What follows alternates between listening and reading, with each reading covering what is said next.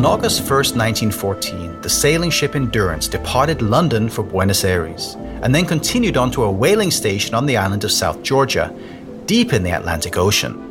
Having been beaten to the South Pole by Norwegian Roald Amundsen three years earlier, Captain Ernest Shackleton planned to be the first person to lead a team across the Antarctic continent via the South Pole.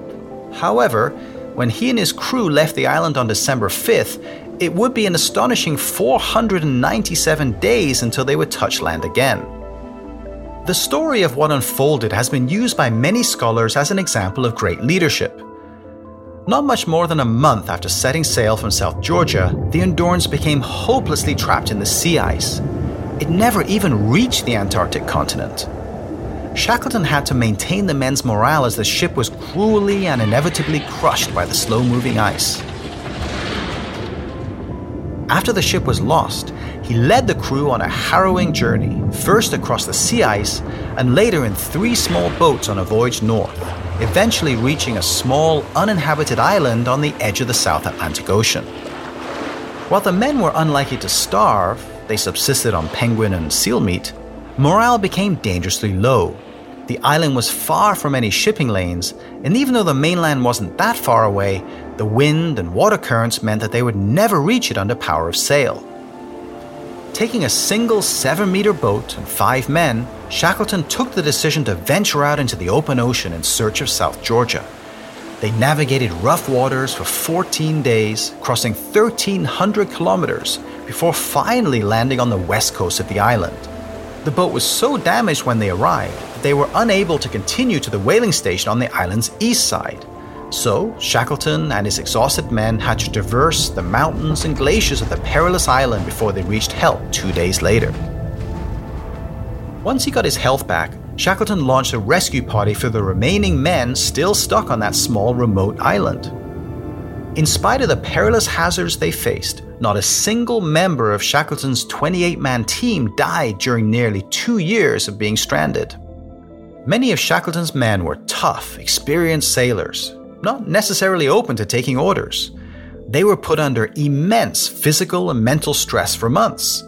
But to a man, they were willing to follow Shackleton and trusted him completely. Did Shackleton have an innate ability to lead? Or was leadership something that he learned over time? This begs a broader question Are great leaders born or made?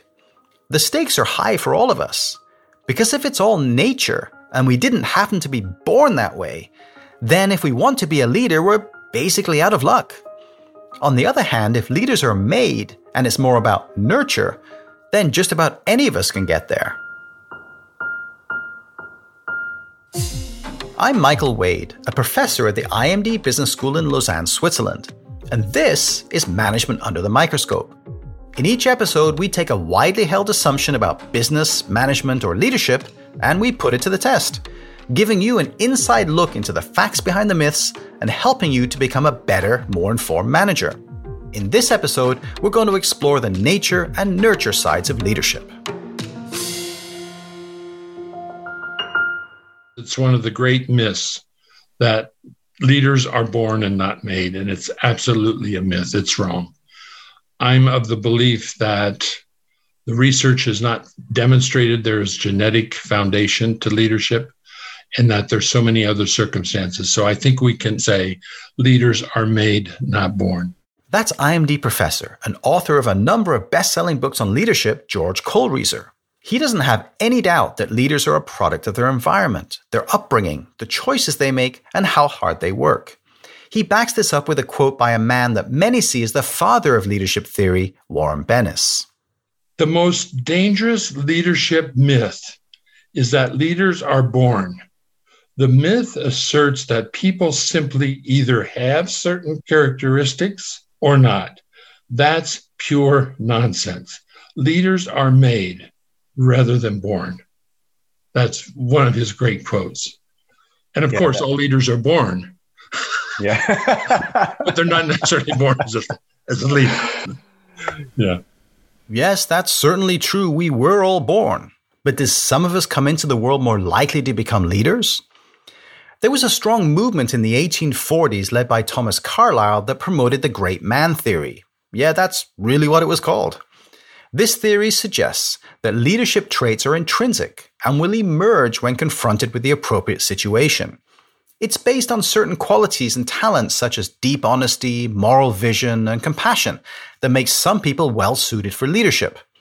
Other researchers looked at characteristics such as height, facial structure, extroversion, even birth order in a search for the holy grail of leadership. But if that's the case, then a lot of the billions of dollars that companies spend on leadership training is probably being wasted. And do we really believe that people become leaders because they're confident or tall? Before we disregard the nature argument, let's take a little closer look at the science. And for this, we need to look at fish. The three spined stickleback, to be specific. It turns out that there are large differences in the extent to which these fish emerge from covered areas to explore their environments. Some of them are bold and act as leaders, while others are shy and prefer to follow. A team of Japanese researchers tried to see what would happen if the roles were reversed. They put the fish in pairs, consisting of one leader and one follower, and incentivized them to adopt the reverse role. The results were quite interesting. While leaders could learn to follow, the reverse was not the case. Followers didn't learn to become leaders. If we extend this to human behavior, it may indicate that leadership is an innate quality. But that's a big if. After all, we're not fish. How do we test for the genetics of leadership in humans? One answer is to look at twins. Identical twins are particularly useful since they share 100% of their genetic material, but plenty of studies have also used fraternal twins who share 50%. The results over dozens of studies are pretty consistent. Leadership does show a significant degree of genetic bias, coming in at around 30%. So that's 30% nature, 70% nurture. While this work seems promising, it's also been subject to a lot of criticism. Twin studies make assumptions that may not be valid, such as environmental equality, and many of the results come from self assessments, which can be subject to significant biases.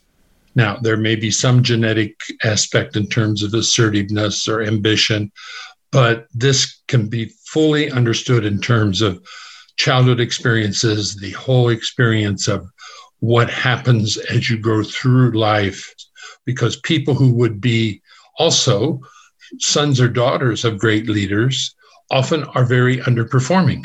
So you would expect if that was genetic, that that would not take place.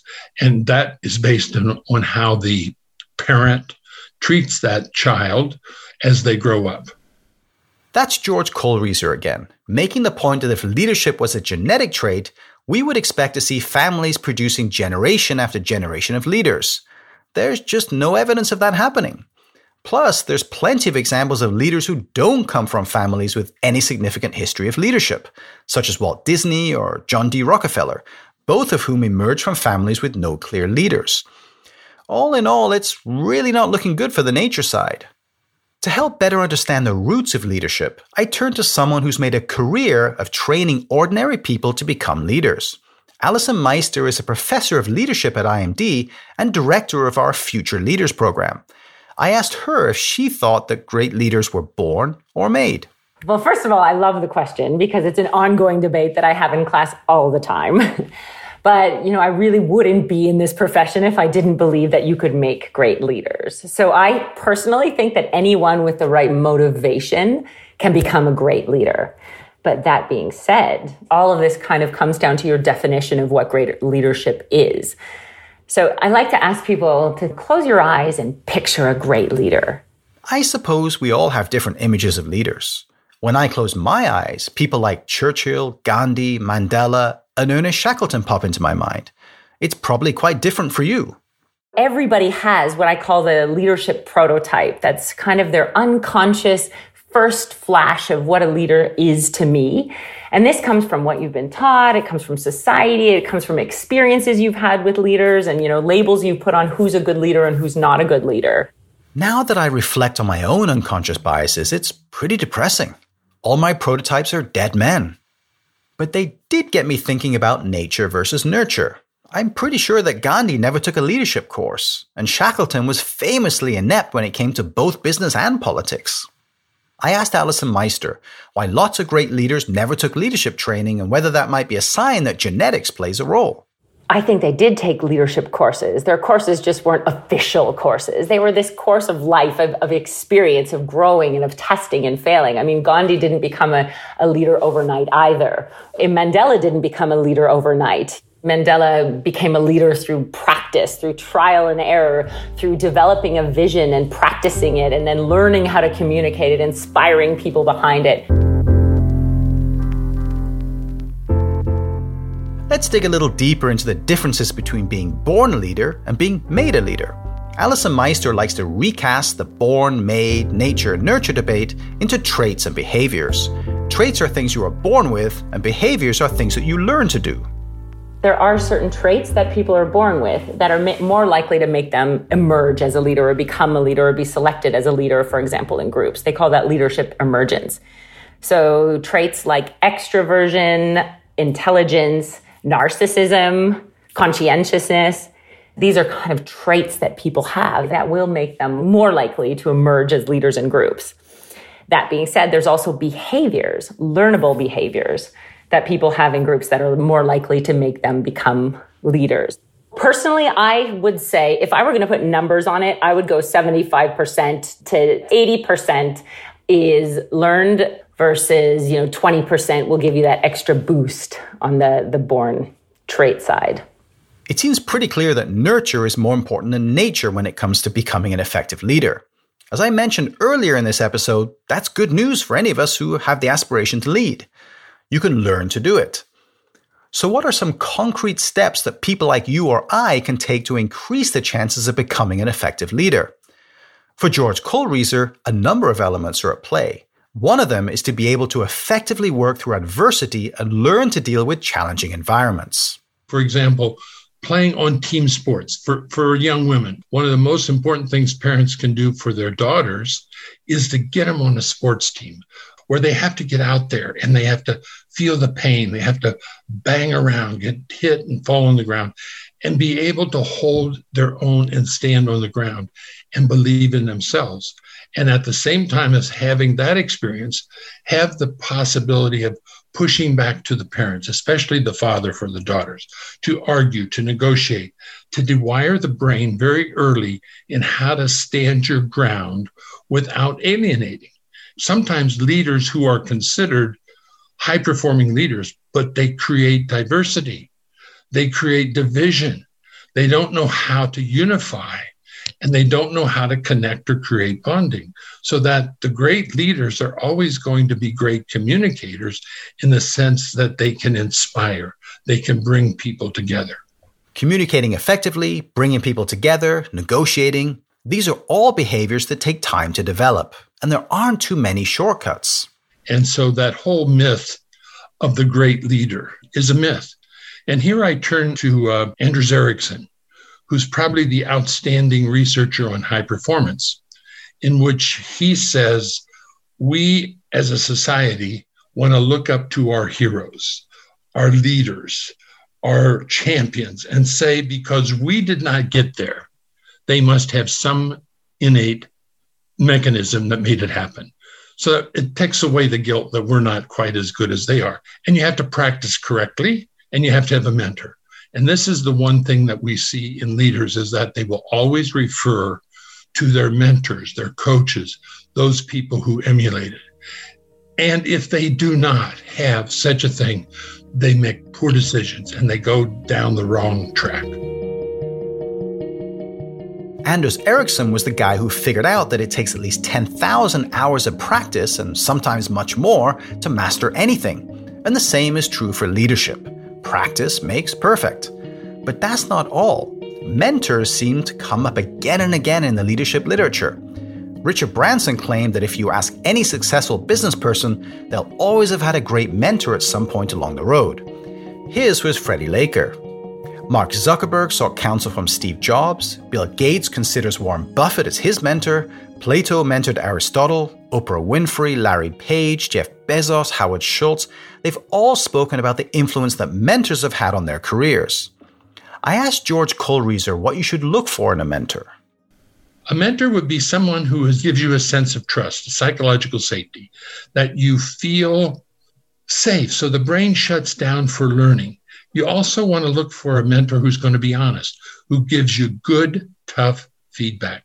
No sugarcoating, but done with respect so that you can hear the truth.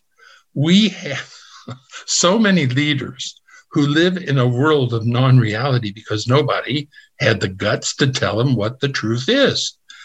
And how you do that with respect becomes very important. So, someone you feel psychological safety with, that you feel trust, you know they have competence.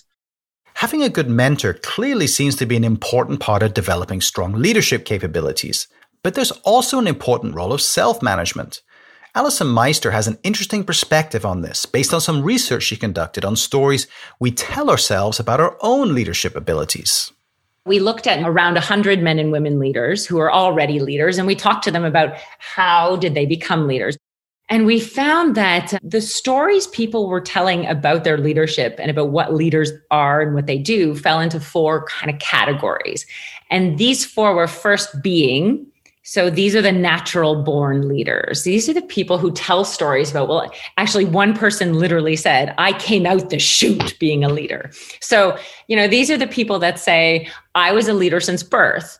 And so all of the stories they remember, all the stories they reflect on are, you know, I was always a leader. When I was on the playground as a kindergarten student, I was the leader. I was the directing others.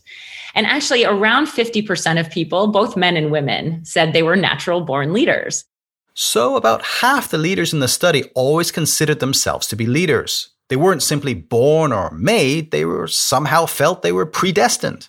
Basically, if you consider yourself a natural born leader, you're more likely to become one.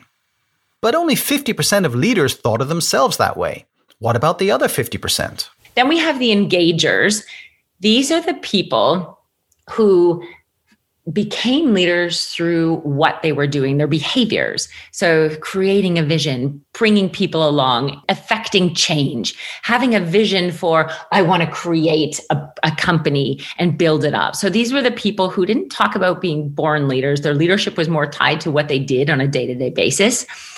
And the third category was performers. These are the, the leaders who they only recognized leaders and felt like leaders when they got the title, the business card that said, so, well, of course, I wasn't a leader until I became, you know, CFO or until I had a team of X amount of people. So this was more tied to the company. And then there's finally the acceptors. And these are the ones, if you think of your traditional servant leaders, they didn't feel they were born leaders. These were the leaders who felt that once people were following them, when when when they could support, when they could enable others, that made them a leader. So they're much more other oriented. And these prototypical packages of leaders we had in our head influences how they actually enact their leadership on a day-to-day basis. So the different behaviors and and how they lead. So this is kind of like a self-reinforcing cycle. Can you recognize yourself in one of these prototypes? If you're a leader, did it influence how you developed? What this research shows is that whether leaders are born or made is not just an academic question. It's such a powerful metaphor that it can actually influence the type of leader you become. The stories we tell ourselves about ourselves impact our behaviors. Our mindset about our identity shapes our destiny, at least when it comes to leadership. Beyond having the right mindset, what could you do if you wish to increase your odds of becoming a great leader? How can you accelerate the nurture part? So, for somebody who wants to become more effective as a leader, there's so many things you can do. First of all, self awareness of knowing who you are right now. And so, knowing what your strengths are, knowing what your development areas are, knowing what your passions and your motivations are if you know yourself, you know the identity you come from, the purpose you have, the impact that you want to make in the world, if you first can develop that sense of who you are, then you can figure out how to use that and tap into that to lead others to make a difference. It's also important to be self aware about why you want to become a leader. Being a leader is a choice. I want to be a leader. Why would someone want to be a leader? Well, because it's a great feeling, a great experience. It also brings service or a sense of meaning and purpose. So I am here as a leader because I want to make the world a better place. ego does not drive it, arrogance does not drive it. And one of the big problems in leadership is sorting out when you have enough ego, because if you don't have enough, you're going to be too weak. And when you have so much ego, it overwhelms and destroys others. As George Kohlreiser notes, ego can work both ways when it comes to leadership. Too much ego can lead to narcissism and self destructive behavior. We've all seen examples of this in politics, business, entertainment, sports. It's everywhere you look. But lack of ego can also be a dangerous impediment to leadership development. Ultimately, leadership is a personal journey. There was a book on how to lie with statistics. I think we all know you can distort things by how you look at things. And I think that's a little bit true for the people who truly believe leaders are born, which gives us all a way out. Well, I'm not born a leader, so let me just take the easy way. I won't even try to be a great leader. I won't live my dream. And I think leadership we have to understand is not just leading an organization or a team, it's also leading yourself. So in your life, if you have a dream and you work towards that dream with ambition, with consistency, with the ability to learn along the way, you're a leader leading yourself. Ernest Shackleton's most famous Antarctic expedition was not his first, it was his third. The first two were failures.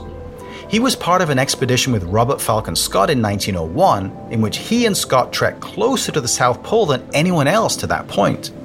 He led his first expedition there in 1908 and came even closer, but ultimately fell short.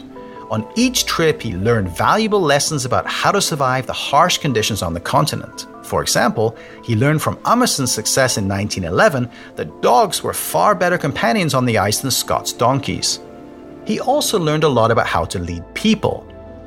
He learned that boredom and despair were as dangerous as wind and ice. He kept up a regular schedule of meals and chores, even when there was little to do. High spirits were maintained through nightly singing, games, and skits. He kept an open door policy for anyone who had worries, concerns, or ideas to share. He made sure that all the men cross trained in various roles to increase their collective ability to respond to changing needs. Even after 10 months stuck on the ice with a crippled ship, one man wrote in his journal that it was one of the happiest periods of his life. Shackleton learned that rigidity could lead to disaster. During the 15 day voyage in small boats after leaving the ship, Shackleton changed his plan four times as the environment shifted. He avoided getting emotionally attached to a particular plan, no matter how much time was spent devising it. And each time he needed to convince the men of the new approach. Sir Raymond Priestley, a scientist who served on the Antarctic expeditions with both Scott and Shackleton, once wrote the following For scientific leadership, give me Scott. For swift and efficient travel, Amundsen. But when you are in a hopeless situation, when there seems no way out, get on your knees and pray for Shackleton. Indeed, when it comes to our own leadership journeys, we shouldn't just follow in the shoes of others. Nurture doesn't mean that there's a single best path for everyone. I think we in business schools do a lot of good in teaching leadership, but we also do something dangerous. And that is to use an overemphasis on here are the great leaders. Now, how did they succeed? Now, just be like them and you will be great. So you study Jack Welch or you study Steve Jobs, or and nobody's going to do the same thing. But the implication is that you have to do that same thing. Now, learning from models is excellent. I really believe in the cases and the case study method about leadership, but make sure that we move back to finding your own authentic way of being a leader. No two leaders will ever be the same because they have to find their own internal power. Different situations call for different leadership styles. Today, the environment is shifting more rapidly than ever, with the inevitability of the ice under Shackleton's ship, but much faster. Just look at the COVID 19 pandemic. In a matter of weeks in the spring of 2020, many leaders had to radically adjust their leadership approach. Long term planning had to make way for very short term tactical decisions about supply chains, working conditions, and sanitation. Cheerleaders had to become cost cutters, and vice versa. Effective leadership is a shifting target, and many leaders have struggled with this transition. I think that the conclusion of the debate around whether leaders are born or made is that today neither is sufficient. Whatever leadership traits you may have been born with are unlikely to give you much of an advantage. 30% of the Fortune 500 CEOs are 6 feet 2 inches or 188 centimeters tall, which is the case for less than 4% of the general population. But I refuse to believe that being tall makes you a better leader. Today, leadership capabilities mostly nurture, not nature. But learned behavior is not as enduring as it used to be. Leaders need to remake themselves constantly. Steve Jobs was not the same leader during his second stint at Apple than he was the first time around.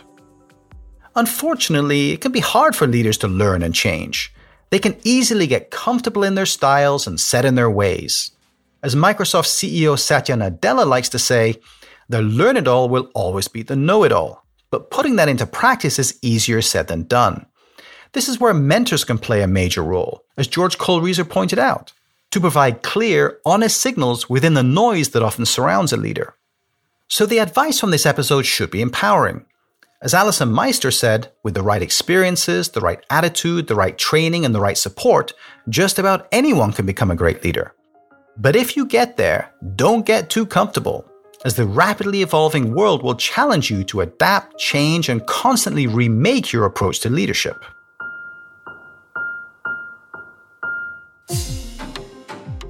You've been listening to Management Under the Microscope, written and presented by me, Michael Wade, and produced by Pete Naughton. We're a production of the IMD Business School in Lausanne, Switzerland, one of the world's leading providers of insight and education for executives. To find out more about us and our new magazine, I by IMD, follow the link in the show notes of this episode.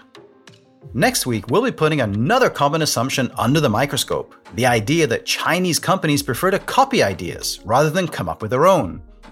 We'll hear from experts with decades of experience of doing business in China and discover that far from writing them off as copycats, many forward thinking Western companies are now turning to China for innovation. Hit subscribe on this feed to be the first to hear it. And finally, before we go, a small favor. If you're enjoying this podcast, please leave us a rating and a review wherever you're listening to this. It sounds like a trivial thing, but it really helps us to find new listeners. Thanks for joining us and see you next week.